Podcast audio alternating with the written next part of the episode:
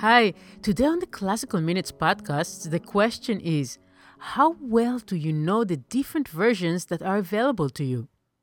I've found that sometimes we musicians are so restless and eager to learn a new piece of music that we move forward as quickly as possible, not noticing the interesting possibilities that show up along the way.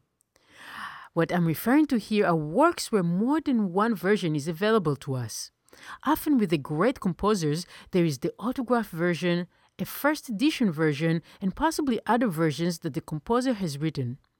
For us performers, these can provide great sources of contrasting material to choose from. Should we perform the notes as they appear in the first printed version or as they appear in the composer's handwritten manuscript? And why?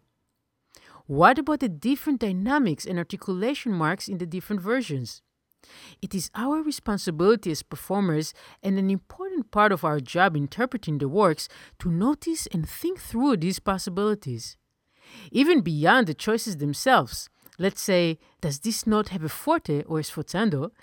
These differences provide some insight into the types of things evolving in the composer's mind while writing the piece. There is no glamour here, and our listeners may never know the careful work that we've done on the way to making a beautiful performance. However, this is what a mature interpretation is about, not just getting as efficiently as possible to the next step of physically mastering the piece we are working on. Enjoy the different sources when they are available, and you'll put your own stamp on the tradition of performing the work. I'm pianist Weiss from ClassicalMinutes.com. Have a great day with music.